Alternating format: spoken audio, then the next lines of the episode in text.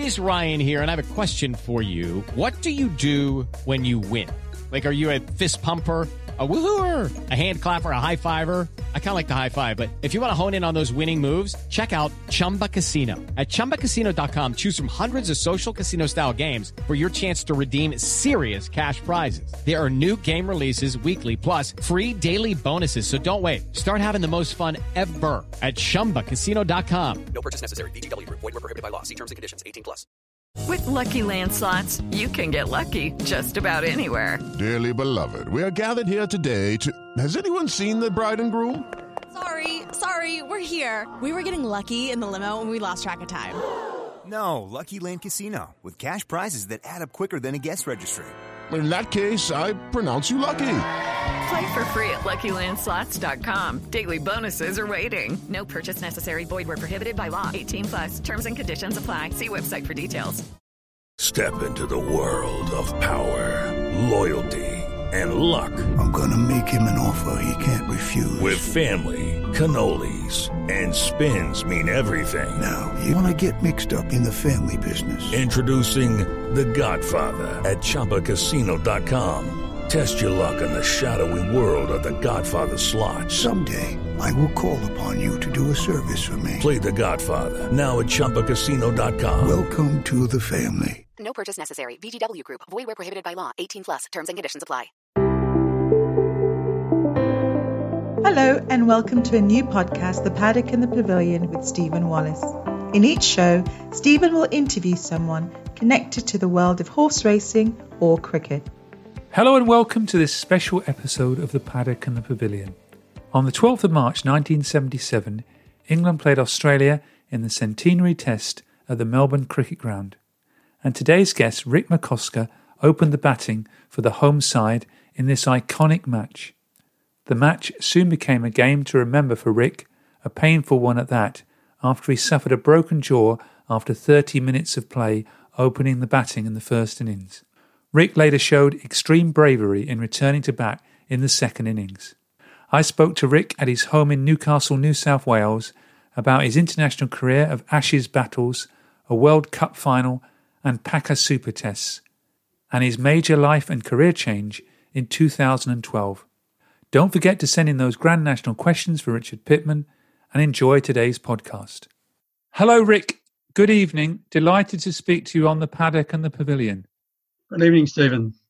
Lovely to speak to you. Well, what's life been like in Newcastle for the last 12 months? Last 12 months, nothing much has changed, and certainly not as much as what's been happening in the UK. We've had very little, if any, restrictions as far as the COVID restrictions go. So for us being my wife and I, we've just sort of basically kept our head down. We haven't done too much out of the ordinary. haven't been able to go anywhere, unfortunately. We have family in France, family in New Zealand, and in Melbourne. So we haven't been able to visit any of our family. So that's been the toughest for us. We haven't had any close connection to the coronavirus personally here in Newcastle. So we've been very lucky.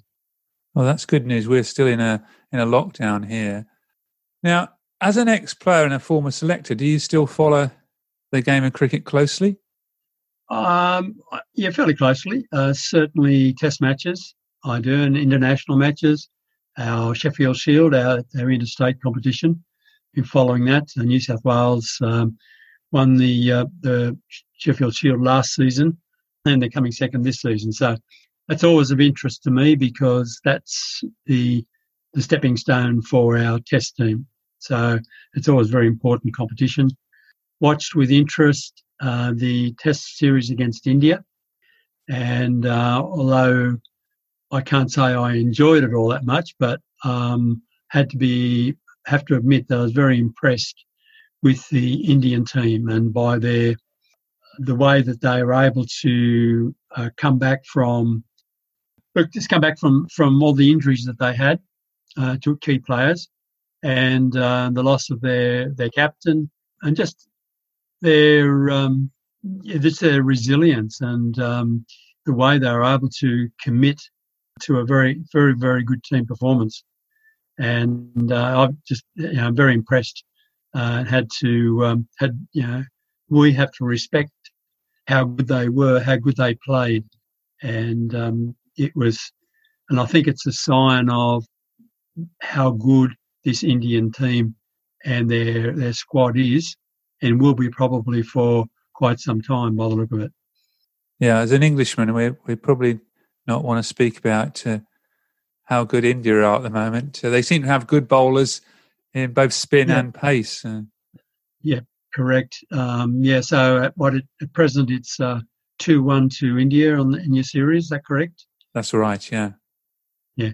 So we've been getting that on our pay TV here in Australia, and I've been watching these test matches with interest. Can't believe how much spin, wickets, particularly the last test match, for the match to be completed in 2 days. That's just incomprehensible. Right, you're moving on to your own sort of cricketing career. Now, you're born in a bush mining town. How small was it? Town was actually it was more of a. I was actually on a grew up on a sheep farm, and so our farm was around about 5,000 acres in area, which is not big by Australian standards, but that's where I initially grew up until I was about 12. We moved into town, a town called Inverell, northern New South Wales, which has a population around about 15,000 people.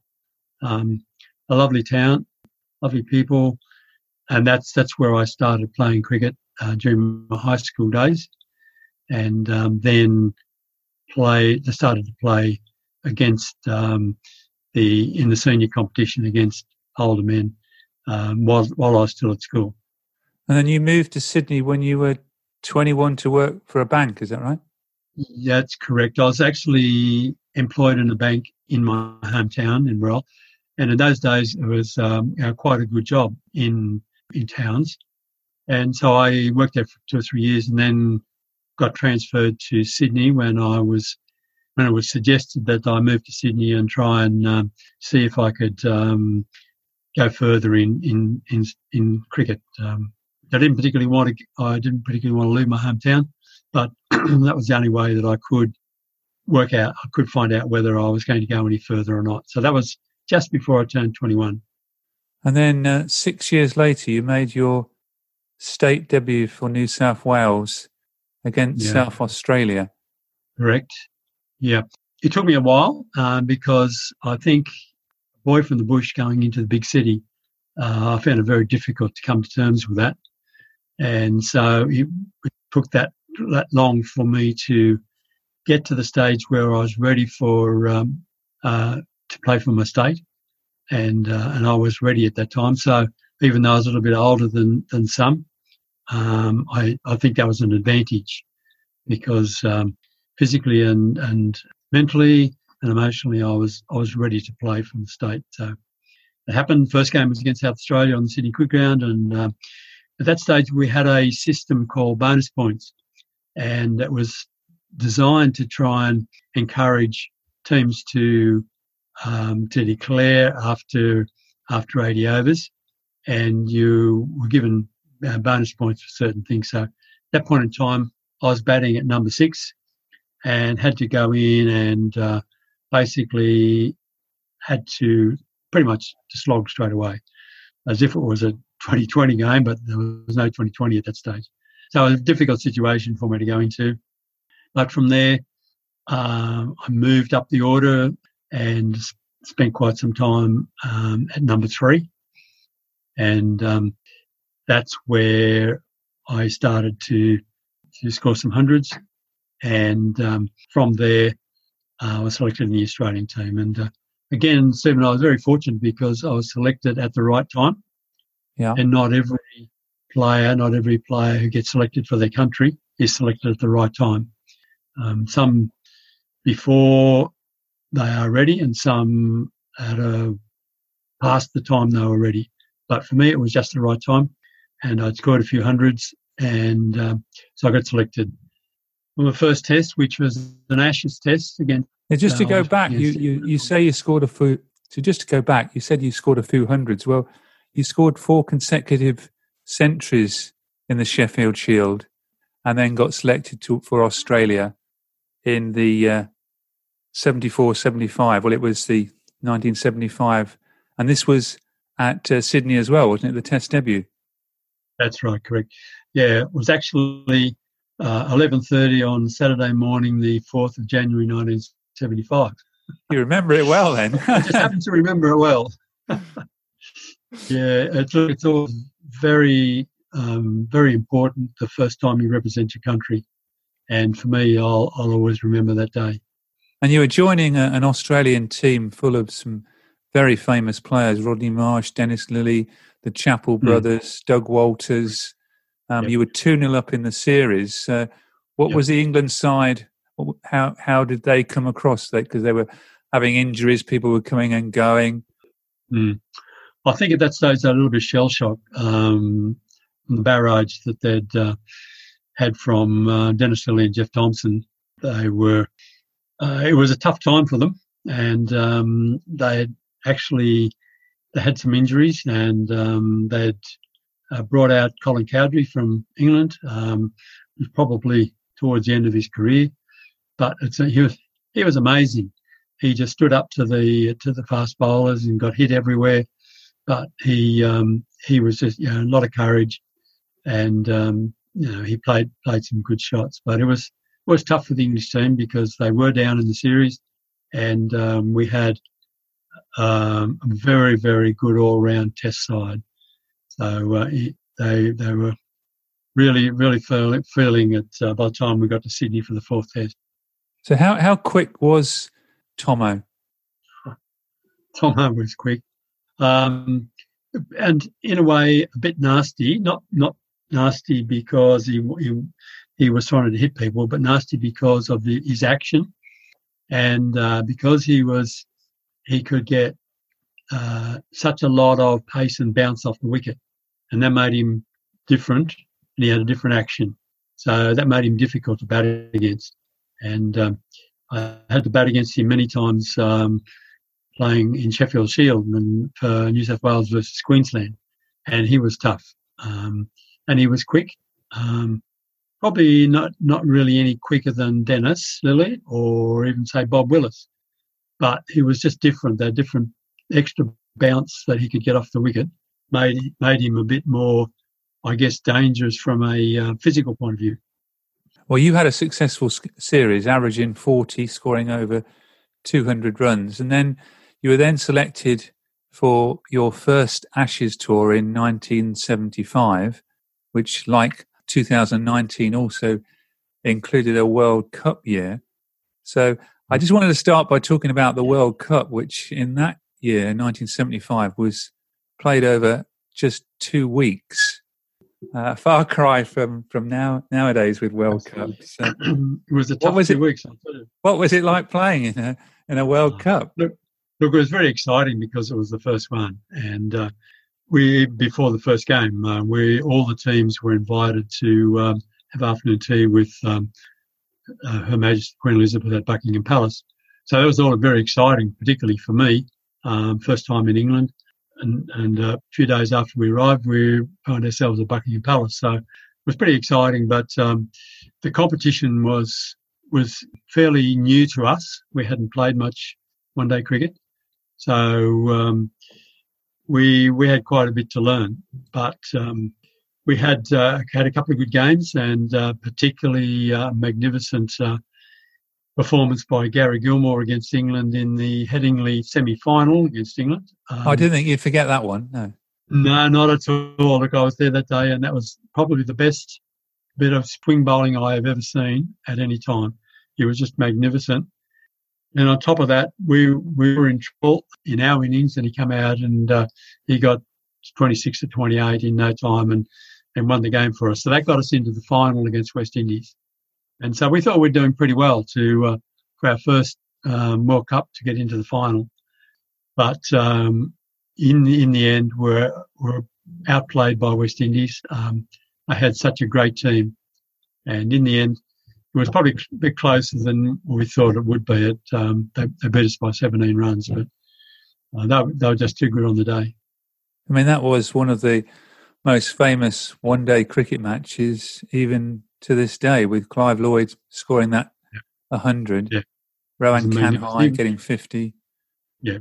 Clive Lloyd that day was brutal. I remember fielding on the fence at cover uphill from, it's like at Lord's, an uphill, and he smashed one to the covers, and I only had just had time to bend down and the ball was on me. So if it had been a yard either side of me, I would not have been able to field it. He was just battered with so much power.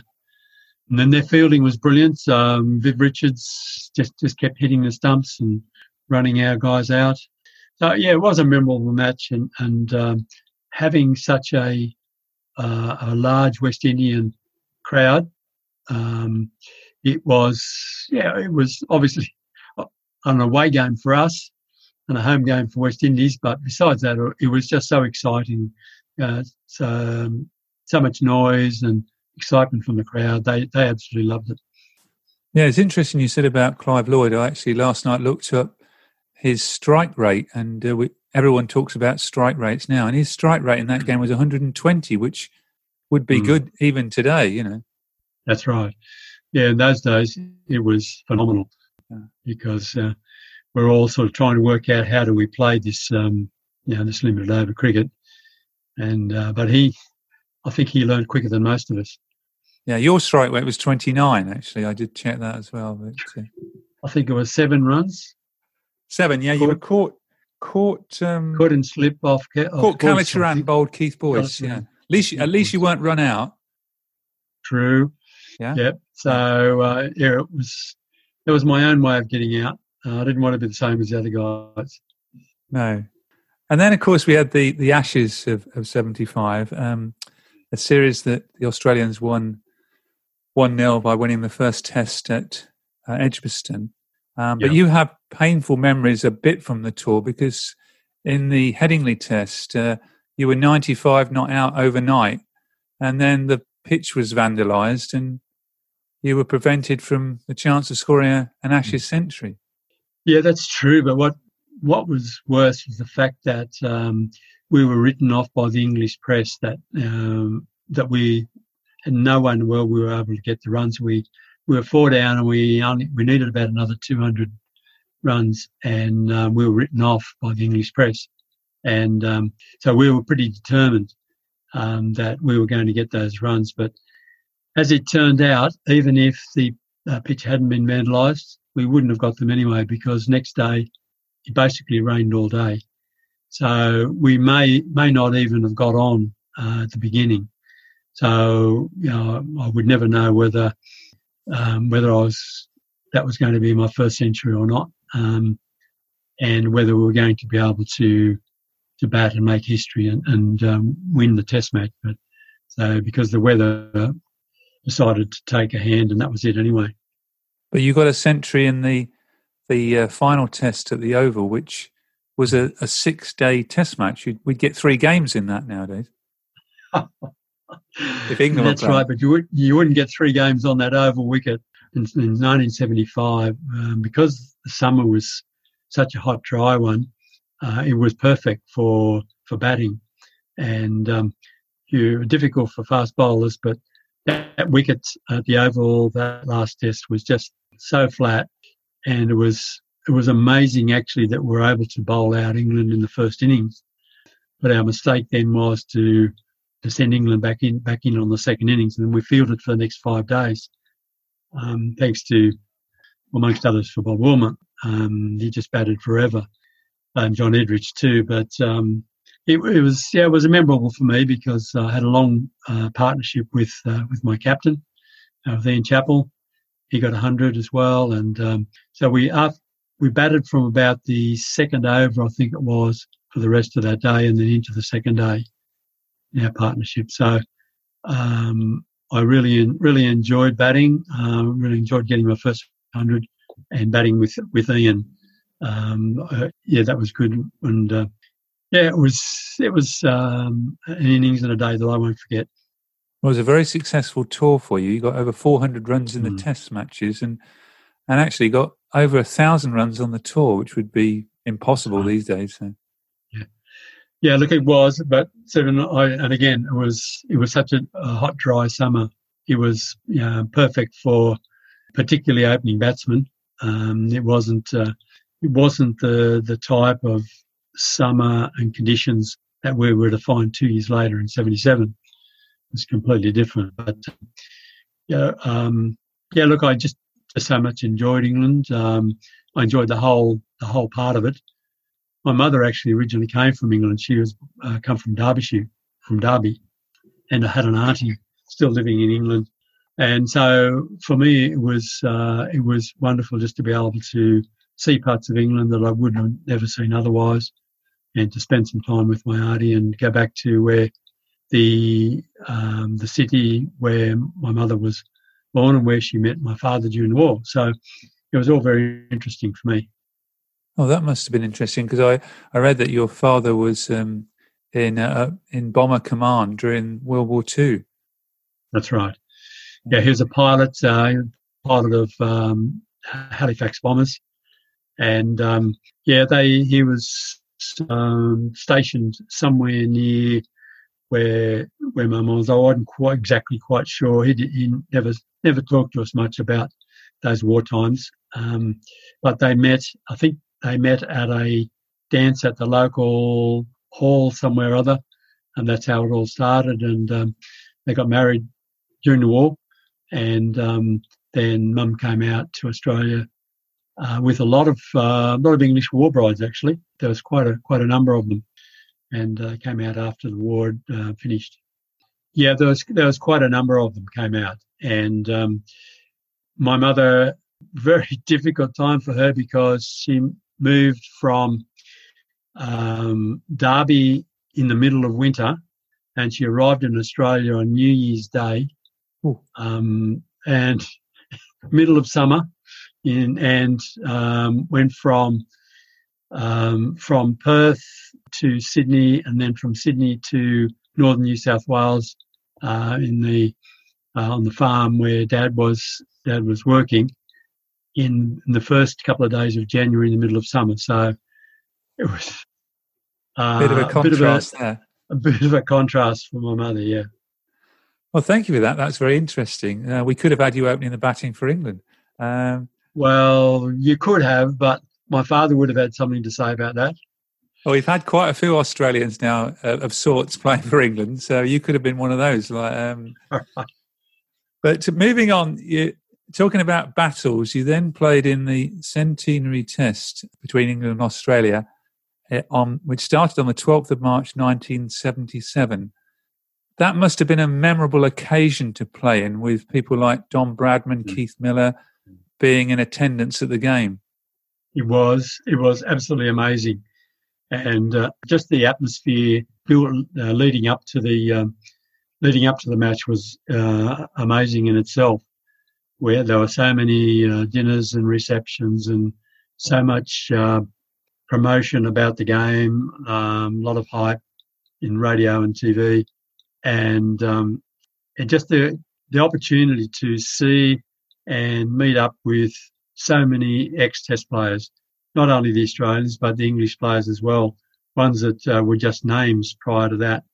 And so it was just an amazing atmosphere. And what it did was built up this, tremendous pressure, I guess, on us as players, because it was a Test match against England, and it was going to be in front of Test players, ex-Test players from both Australia and England, and so it was going to be, obviously it was a huge occasion, but an occasion where we had to a certain extent, put that behind us, and focus on the game itself. And that was very difficult to do, especially in the first morning when there's all the hype and the captains, ex-English and Australian captains, were all paraded out on the ground and introduced to the crowd, and we were introduced to the crowd, and and there were 60 or 70,000 people at the MCG. So, and then for our captain Greg Chappell to lose the toss, and we were asked to bat and to go out on that first morning, and it was like, you know, you could feel that everybody was tense, and there was excitement everywhere. So it was no real surprise to us that both teams weren't able to settle down on those first 2 days, and so neither team was able to get into a good rhythm and get partnerships going. So yeah, it was exciting. It was fantastic just to be part of this amazing occasion. And a dramatic match, of course, for you. We being dismissed bold, but breaking your jaw in the process from Bob Willis. Mm. How long did you spend in hospital during the game? From the end of that first day, it took a while for the doctors to realise that things weren't quite so good. Towards the end of the day, and then for the next 2 days, and so I came out, was back in the dressing room on the third day of the match. So yeah, it wasn't too bad. So, but the worst part about that first day was actually the fact that the ball hit the stumps and I was out, and that probably hurt more than anything at that time. And it wasn't until later when the numbness started to wear off that things started to hurt a bit. And then you famously came back to bat in the second innings, batting at number 10, and we're pre-helmet days. Whose decision was it to bat again? Was that yours or? It was mine. I asked our captain Greg Chappell, that I told him that I would like to bat if that was possible, and he said, "Well, look, you know the risks. It's your decision." And in fact, I thought it was important for a couple of reasons for me to go out, because at that point in time, our wicketkeeper Rod Marsh was approaching the century. This would have been a fantastic milestone for him, get a century in the Centenary Test, and we're running out of wickets.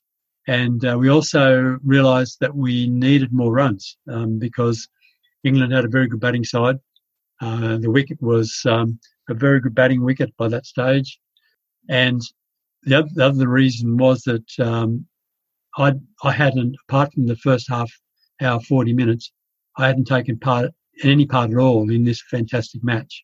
So I wanted to be out there, to be part of it, to do something, and to try and do something worthwhile for the team, and just to be out there and absorb the atmosphere. And there were still 60,000, 70,000 people there in the ground every day. And so that was...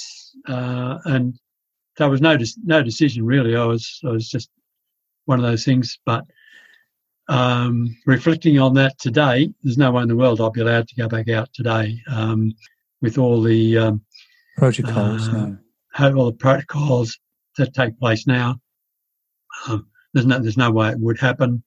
But at the time, I didn't feel in any particular danger, partly because the wicket was so flat. And the English bowlers had been in the field for more than a day. They were, relatively tired. It had been a hot day.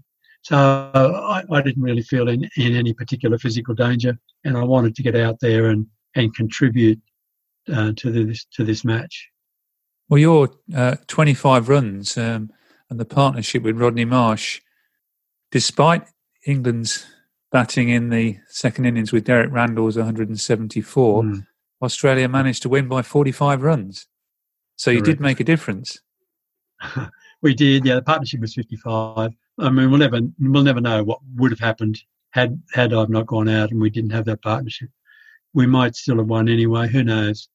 But it was just an amazing, and we didn't realise until afterwards in the dressing room, reflecting on the result and realising that... it was the same result as the original Test match 100 years previous. And it was a cause for our joker, Doug Walters, to comment that in 100 years, English cricket hasn't learned a thing. So, so there'd been no change in 100 years of England and Australian cricket. That we all thought that was pretty clever at the time. After the Centenary Test, then you came on your second Ashes tour to England, and I was only reading earlier today that it was May the 9th when it was leaked that the Packer series was going to start. Did that development affect the performance of the Australian team, and were there some divisions in the side because some people weren't in the Packer series during that tour? To be honest, I think, yes, there probably was. We probably didn't realise to the full extent at that time. Our team in 77 was nowhere near the same team as 2 years previously in 75. It was a lot less experienced, and there were two or three members of the team who hadn't been contracted to World Series cricket. And whilst we tried very hard to allow that to have an effect, I think it was very difficult not to have some effect. And I think in the end it did. Apart from Greg Chappell, our performances were pretty ordinary, particularly myself. But it was very difficult summer. Well, it wasn't a summer. It was colder and wetter than our winter. In 77, it was a dreadful season in England. And so it was very difficult, particularly for an opening batsman, and to bat under those conditions. That was my excuse. But the other things were, for me personally, I was about 2 weeks late in meeting up with the team, partly because I had to wait an extra week to have the wire screens taken out of my mouth. And then I was about to board a plane in Sydney to fly to London, and there was a air controller strike, and so I had to wait another week. So I was 2 weeks behind everybody, and so by the time I got there, I was basically behind the eight ball trying to catch up, and not having been able to do any physical activity for nearly 2 months prior to that. I had a lot of catching up to do. It took me until about the third test and a county game just prior to that to start scoring some runs. So for me personally, it wasn't a good tour. I obviously didn't enjoy it as much as 75 for lots of reasons. You did get a century at Trent Bridge, which was a pretty significant game when it was Jeff Boycott's return to Test cricket. It was Ian Botham's first Test match, and right. the first ball that Ian Botham bowled in a Test match was to yourself. I can't recall that, but yeah, I've checked that, and it's actually in Ian Botham's book, because Ian Botham makes comment. He makes comment that you put the ball through third slip, and he should have had a third slip. He would have. It would have been meant to go there. I wouldn't have. It was guided through there. Yeah, guided. Yeah, that's correct. Yeah, but I think. Initially, unfortunately, I don't think the batsmen in our Australian side realised how good Ian Botham was, and he certainly found us out very quickly, and had a very good Test match, very good Test debut, and obviously a fantastic career. We took him a little bit lightly, I think, in that first Test match, but. Unfortunately, Jeff Boycott, he should have been out probably in the first session off Lenny Pascoe. He was dropped in second slip by yours truly. So I remember that, unfortunately. So he got 100 in that innings. We lost that Test match. He got 100 in Headingley. We lost that Test match, and so we lost the Ashes. So. It wasn't a very pleasant time for us. Well, then you went home, and you then obviously played in the Super Tests, as they were called. Was it an easy decision to sign up for Packer? Were you still working for the bank then as well? I was, and it wasn't an easy decision. I think, well, the financial aspect was part of it, but not the major aspect. For me, by the time, because I wasn't one of the the most important members of the Australian team. I knew that if I had been asked to join to sign a contract, I wouldn't have been the first one. So I knew that if I'd been asked, then a whole lot of other people were, and it was going to happen anyway. But I wanted to be able to play with and against the best players in the world, and that was it. That I feel that's the only way that you can really gauge how good you are, if you are any good at all. And so that's what I wanted to do. The financial aspect was, it was important, I guess, because at that point in time, I was married with two young boys, and living in Sydney, had a position in the bank, which wasn't all that brilliantly well paid, but trying to maintain that employment while at the same time being asked to play more and more international cricket by Australian Cricket Board. So, so in the end, before I left for England in the 1977 tour after the Centenary Test, I'd made the decision to join, but it was mainly because I wanted to play with and against the best players in the world. It was a decision. I look back on it and think, well, if I decided not to join, what would have happened? Would I have still been selected for Australia? Where would my career have gone? I don't really know. But in hindsight, I was very happy to have made the decision, even though those 2 years in World Series were the toughest 2 years of cricket that I'd been involved in. And every game was an international game. You had no club games to fall back on, no state games to fall back on. We were ostracised from our teammates, from our club mates, and so we were completely on our own. So it was difficult times, but in hindsight, I believe I made the right decision. Oh, thank you for that. It was very interesting because one of my questions was how tough was the cricket, and you've just explained that. And you probably do know this fact, but you did face the first ball in Super Test cricket. I did. Yeah. And to follow on from that, I was the first batsman out in court. So I think it might have been called Viv Richards bowled Andy Roberts or something like that.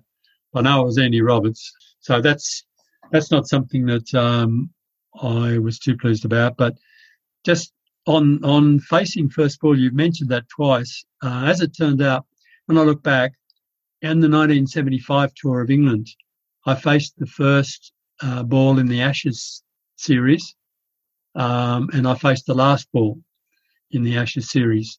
So the first ball at Edgbaston and the last ball at the Oval when we were batting in our second innings. So, first and last. I'm not sure whether that's very relevant, but for me, it's something anyway.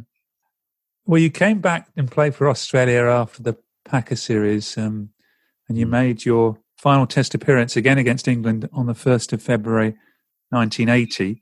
You captained New South Wales to the Sheffield Shield final in March 1983. That's right. Were you ready to retire then in 1984? Yeah, at the end of the 1984 season, I stood down as New South Wales captain and just played as a player. And I felt at the end of that season that I was ready. Partly from a physical point of view, I found it difficult. In the pre-season training, middle of winter out here, not a lot of fun. So I thought, well, maybe there is other things that I could be doing. Besides, at that stage, I really wanted to start playing tennis, playing competition tennis. Tennis was my first love, and I really enjoyed that. And finished up, you know, playing tournaments and in the vets, New South Wales veterans tournaments. So I really enjoyed that for probably for a number of years. So, and besides that, I had a young family, I had a business that I needed to spend more time with, and I just felt that the time was right. So your business career continued after cricket, and then you made a complete career change in 2012 when you became the Catholic chaplain to the Port of Newcastle. How did that come about? That's a good question. I'm still wondering how it happened. But yeah, 2012, I actually retired from my business. I had a financial planning business, and I retired from there. And I was just finishing up a three-year Christian formation course, and through our church. And at the end of that, I was just at the stage where I was thinking, well, what now? What happens now? And I really had nothing on the horizon, nothing definite. And so I was wondering, well, where do I go from here? And just at that time, I was approached, and I had the actual tap on the shoulder. And I was asked, would I consider becoming the Catholic chaplain at the Port of Newcastle? And at that stage, I had absolutely no idea what that was all about. And so, but I thought, well, this is something I really should have a look at, because nothing else was happening at the time. So I spent a week there, and I thought at the end of that, this is something that I think is very worthwhile, something I could really become involved in and do something definitely worthwhile for others. How big a port is Newcastle? Well, Newcastle is the biggest and busiest coal exporting port in the world. So because we have, within New South Wales, got there's a coal is a very big industry, and the export to mainly to Asian countries is immense.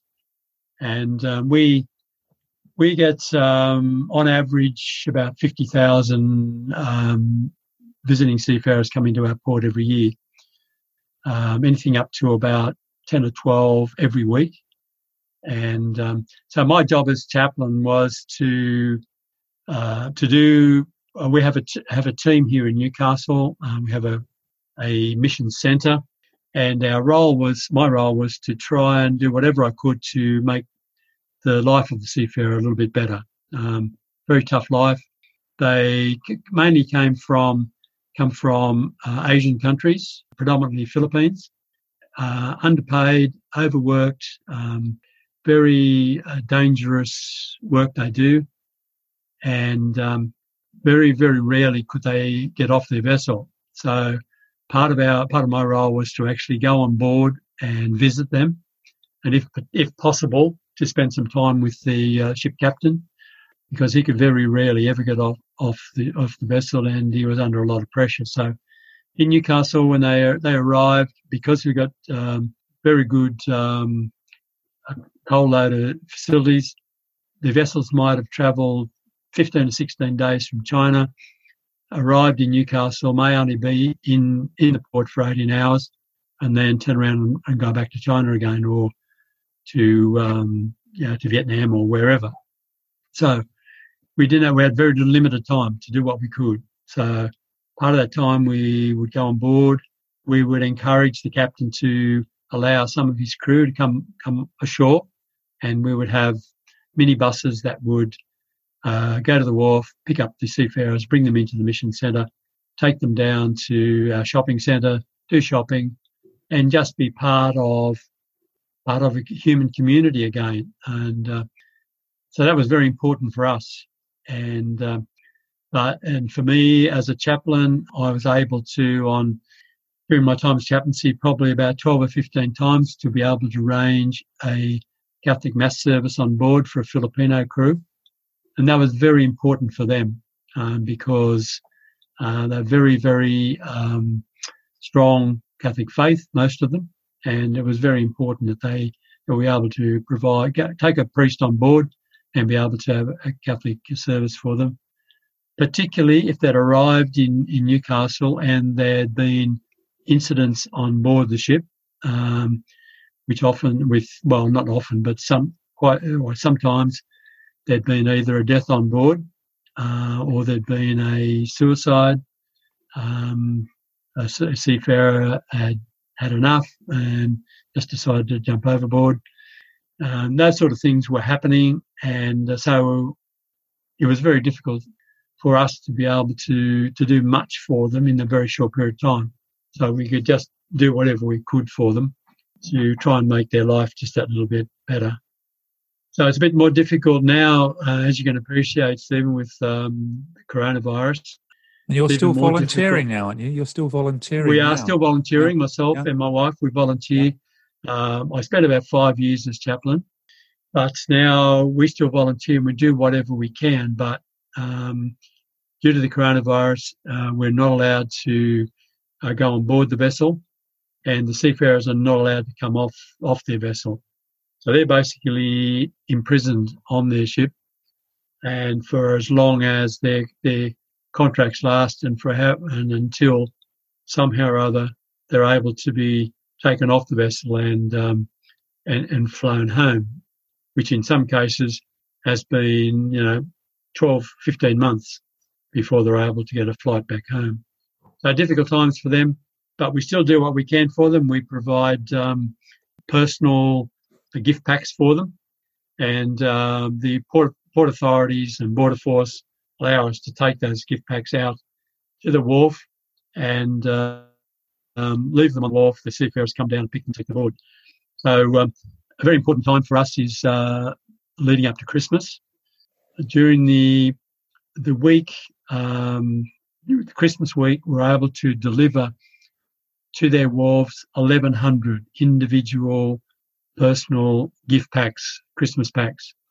So for every seafarer that came into the port for about a week or 10 days, we were able to give them a gift pack at Christmas time. Not much, but at least it was something, because these seafarers were not going to be able to see their family, get home for Christmas. So it was just a little something that we could do, and so it was very important. Important for them and very important for us that we were able to do this. Yeah, it sounds like you get great job satisfaction yourself out of helping people. We do. Yeah, and we just feel so sorry, I guess, for the seafarers, because having been able to speak with them different times over the years, we get a bit of an understanding of what they go through. And their time on board the vessels is very hard for them, particularly if they're on board with a crew of 20, and the officers may be Chinese perhaps, and the crew may be Filipino or Myanmar.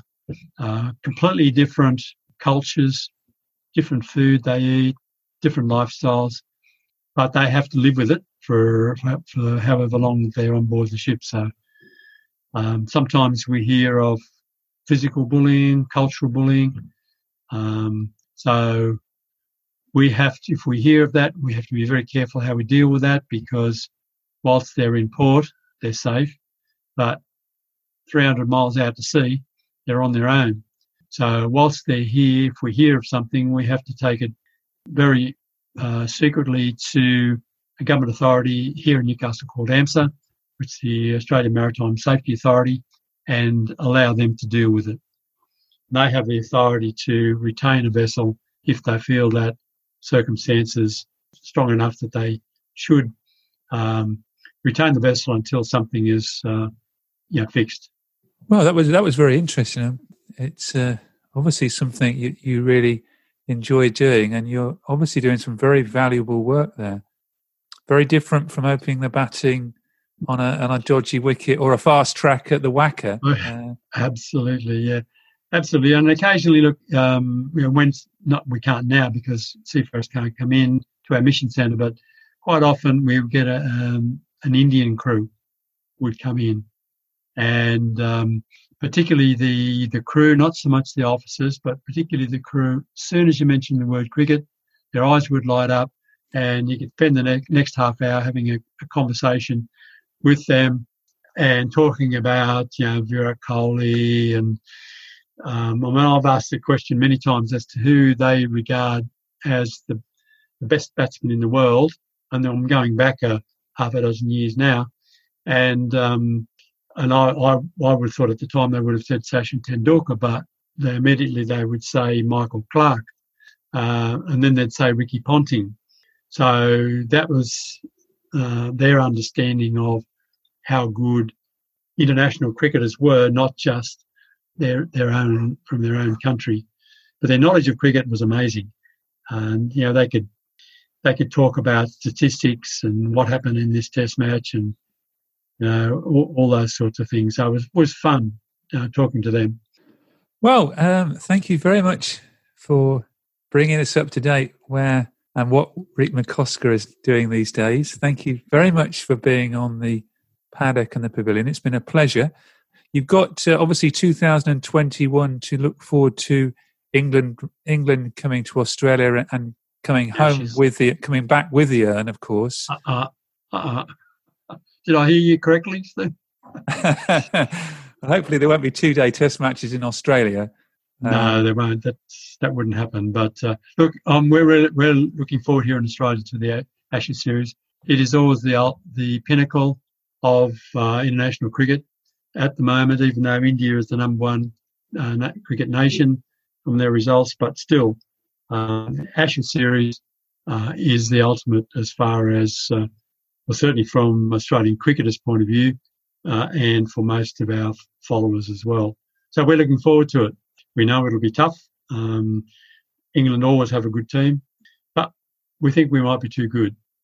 Well, we'll have to wait and see, won't we? But thanks again for being on the Paddock and the Pavilion. It's a pleasure, Stephen. Nice to meet you. Thank you. Thank you for listening to The Paddock and the Pavilion. You can download the show on Apple Podcasts, SoundCloud, Stitcher and Spotify. Follow us on Twitter and Facebook at The Pad and Pav.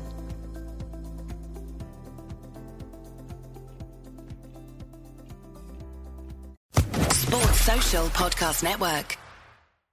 With the Lucky Land Slots, you can get lucky just about anywhere.